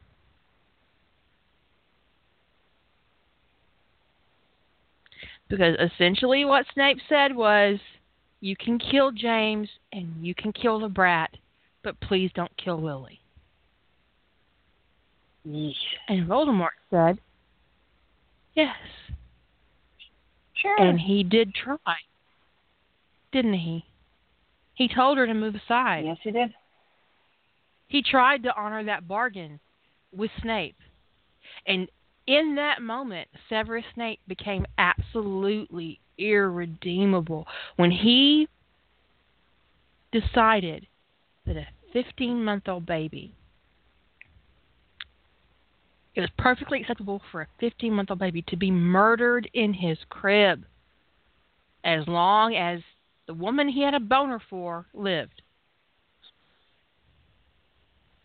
You know, There is also one of those things that redemption to be fandom does. No, There none. but you know, you, you no. I was just thinking, you know, fan, fandom gives you the, the the time to do all of those these discussions. It's interesting. Well, okay, redemption for me for Snape after he made that decision.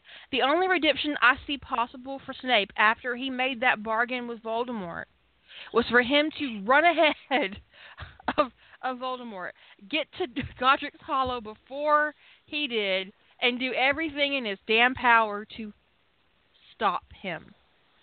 If Snape Mhm. was redeemable, he would have been the first to die in Harry's defense, not the last. Yeah.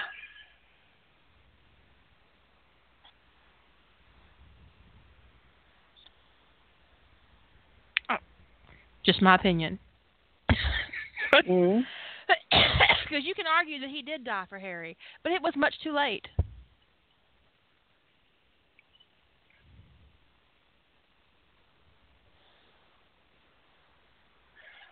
Oh, there's. I don't know. I don't. I, I think I've totally avoided uh, actually having anything, uh, writing anything to do with Snape for the most part, which is, I think, to avoid this particular uh, now, kerfluffle because fanfic, okay, fanfic redemption is easier to accomplish than canon redemption. Um, Yeah, because because you you can can look at- say that at- Dumbledore cursed him, um, uh-huh. memory charmed him, made him believe he made that bargain even if he didn't. Um, I honestly did believe that Ron was the Peter Pettigrew of the trio. I'm surprised he wasn't.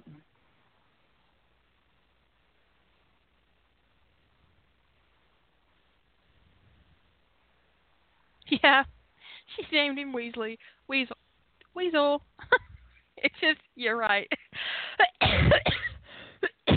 it seemed like he was going to be the one to portray Harry. It from and on- in some and in my mind he did. After all, he got Hermione, and you know how I feel about that.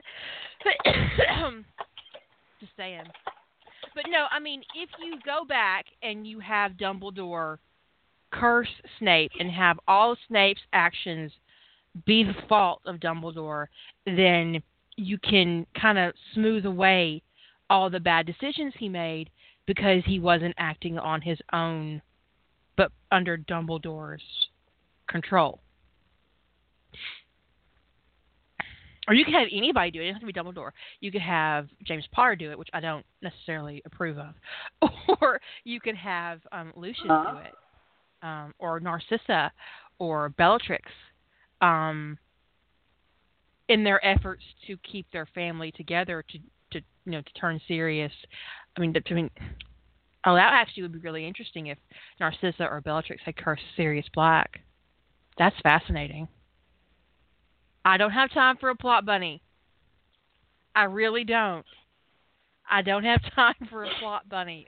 Oh, because I currently have Harry Potter in Middle Earth. I don't have enough room for anything else. I, I, by the way, that one's fascinating. Thank you. I had a moment. Azure Mhm. encouraged it, and it was kind of cracky to Mhm. begin with, but now not so much. It's it's definitely one of the ones that I'm sitting there looking at, going, "That's just absolutely the most fascinating thing ever." So here's what happens And- for those of you who are interested. Um, the night that Voldemort comes for Harry, instead of creating a sacrificial, Lily's sacrifice was used to empower a portal that took Harry and threw him into Middle Earth, right into Gandalf's lap, literally. And Gandalf takes him to the Shire to have Belladonna Baggins raise him, only to find out that Belladonna Baggins has passed away. And he decides to let Bilbo raise him. So Bilbo raises Harry Potter in the Shire.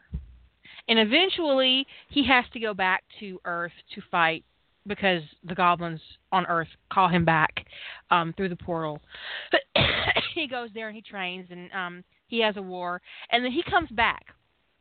And when he comes back, he's in Rivendell for like a day when the dwarves and um, with the Dwaro and Bilbo come into Rivendell being um, um, chased by Chase orcs. with their So here's Harry, eh, his dad, with a bunch of dwarves he doesn't know, and Gandalf sending him off to fight a fucking dragon. He's really not happy about it. no, that's mild. And that's my plot bunny. And that's my plot bunny. and I'm sitting here laughing And um, horribly because I'm having a good time with this. I had that plot bunny. Hold on, I'll tell you because I started writing immediately. I had that Uh-huh. plot bunny on um in the middle of the evening on the 19th of this month. And I have It's been 11 currently written It's been 11 days and I've written 24,000 words. Ooh. I'm on chapter 4. Hermione has followed him through the portal. Um, she's really pissed off that basically he was gone a day, and while he was gone, he managed to sign up to fight a fucking dragon. She can't leave him alone for a minute. Um, so they're off to fight a fucking dragon, and um, and she's kind of vicious, and Dwalin wants to adopt her. Um, and so you know, it's it's Azure's fault. Yeah. So anyway, it's 24k, and I started It writing totally it 11 is. days ago. As you do, exactly, dark. I- as you do. yeah. As you do. It's it's But um, originally, it was basically Harry Potter being a smartass to Thorin. The whole thing was about Thorin Uh-huh. and how he didn't want his Ada, his dad, to be dating a fucking dwarf, and um he just didn't. He wasn't on board with it at all, and he wanted to take his his daddy back to the Shire and put him back in the Shire, and so he basically like mistreats Thorin all the way to Erebor. And this was and this was my plot buddy, but it isn't actually what I actually wrote. Um and but the thing is, halfway though, to is I can totally Harry decided in in my little plot bunny that his dad would actually be better off with Balin. And so he like totally starts shipping it in front of Thorin's face.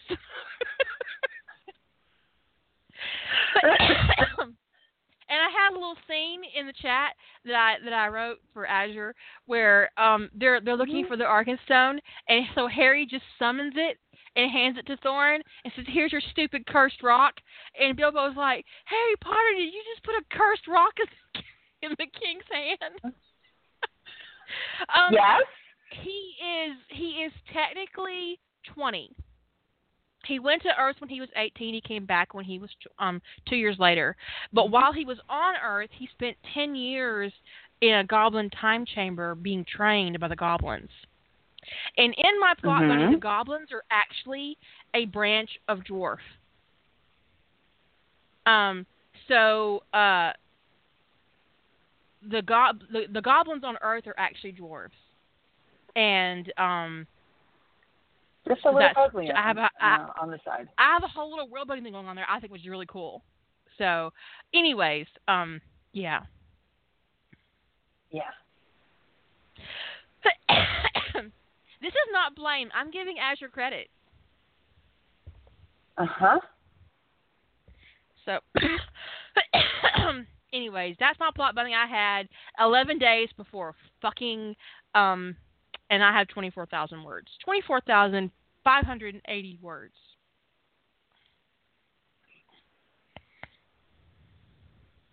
I got this big scary grin on my face. I'm not gonna lie. I will admit though that I, I um my last week's worth of, of productivity has been that that um bit I exactly, put up on, misnamed uh, by ma- Magicals. Um, I can't actually say the word that I'm using for their actual original species, but I'm going to write it for you right here. That's the original species, D V E R G E R, um, for the goblins on Earth, and they are um, basically a magical dwarf. Um, and there are three Cool. classes of goblins on Earth: scholar, craft, and warrior. And the warrior goblins on Earth are like the dwarves on Middle Earth. Anyways, it's some I, I did some pretty fascinating world building for having written that off the cuff. I have to say, I'm not Mhm. often really impressed with myself writing off the cuff that way, but I was like, yeah, that that that works. That's that's pretty cool. I'm really enjoying that. So, yeah, I plot bunny I, Azure plot bunny me, and I indulged in some crack, and it's really all her fault because she has this crack idea going on, and every time she brings it up, I bring I bring up the Death Eater Circus, and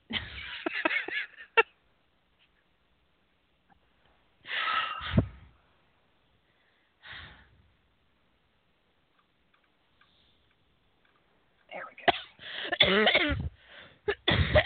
so, yeah.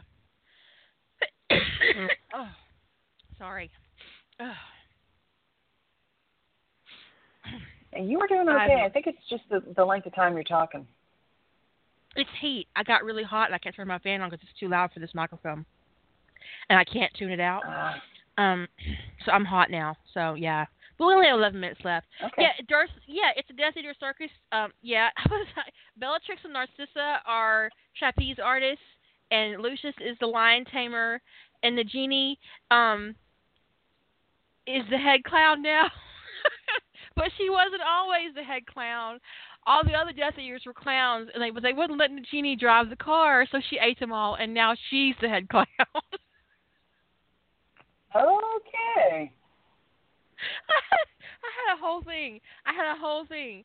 Yes, I made Nagini a clown. I, I regret nothing. Is there anything scarier than a snake clown? I'm not sure there is. Ew. oh shit.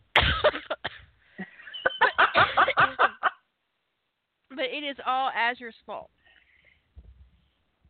yeah, well, well, yeah. I can I can live with that.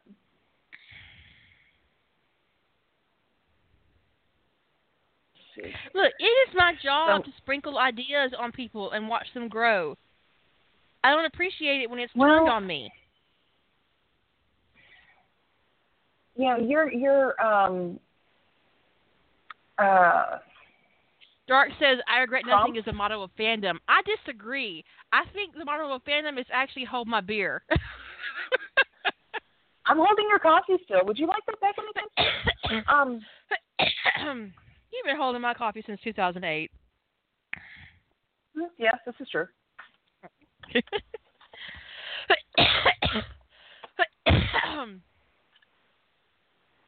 there actually absolutely does have to be snake clowns in response to that atrocity that you're Oh my god, yes. torturing me I, I, I'm totally agreeing with I'm agreeing with Kira on that one. Snake Oh. clown. Nagini, the head clown. now the other clowns that he had to hire to replace the ones she ate, they definitely let her drive the car.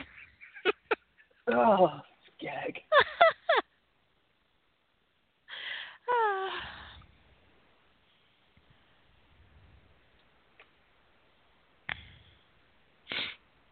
Sam.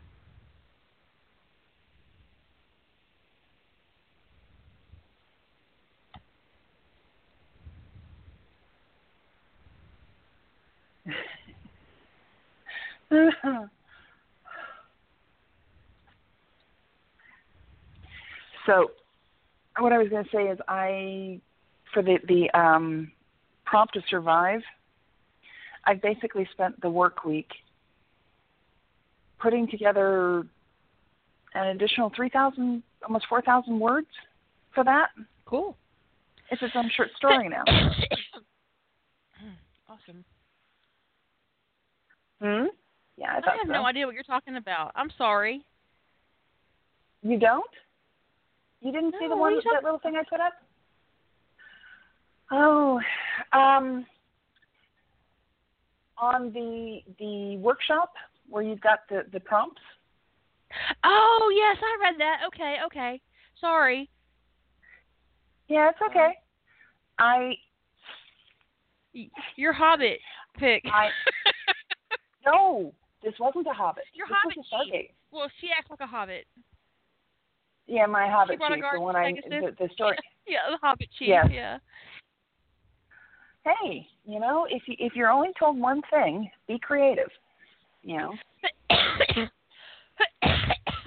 but yes, um, I do think that you know, honestly, when, when you look at fandom, that um, it's a mixture of good and bad. But um, more often, um, the companionship and the friendship and the creativity that you find in fandom um, creates a very safe and, and fun place to be for the most part. Um, and I think that also that we're very good at policing ourselves as far as like um, mm-hmm. bad behavior. Um, um, at least within my particular arena, um, I don't see readers abusing each other or and one of the things one of the worst things about fandom is watching a group of readers drive a writer out of uh, out of fandom and I have to tell you that if I ever witness that personally, I'm gonna come unglued on every single fucking commenter. I'm just, I'm gonna tell you, it's gonna be not good. Oh, I don't I understand think... the harassment that comes into like you deciding that someone like was it Mika who wrote um Tony huh? as a Navy SEAL that Yep. you decide that her idea is is so offensive to you that it becomes your life mission to make her miserable and make her leave fandom. Who the fuck do you think you are?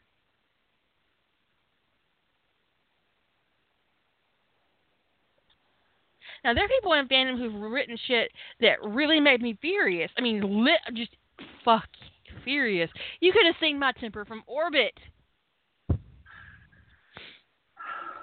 Or at the very least, Arizona. Uh-huh. I didn't have to, but you to didn't see it. I heard it. writing them that out was of funny. fandom. We tried. I think you, you didn't see me writing corner. somebody out. Not me. Well, this is true, but we ran them out of our corner. Well, there's that one person, yeah. But that was not because of the content of their work. Even if that was particularly offensive, it was because he called me a cunt. Mhm. And he didn't mean that in a fun way. True.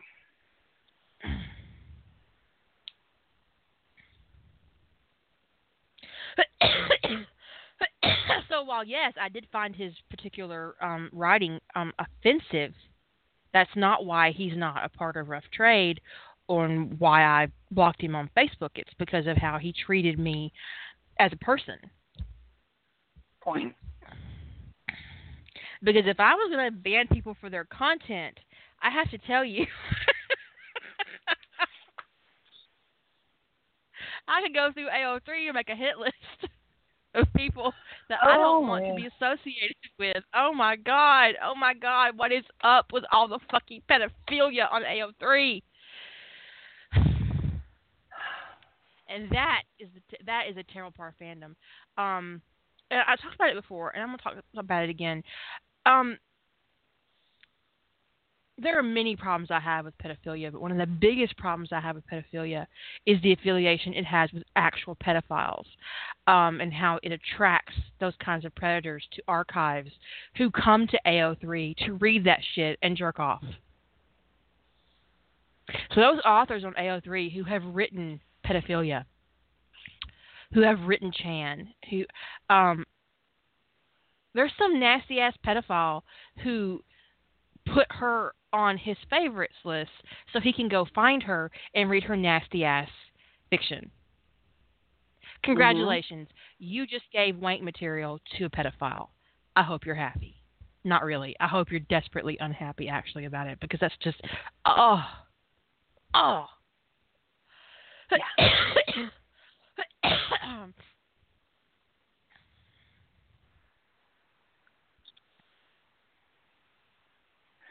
Okay.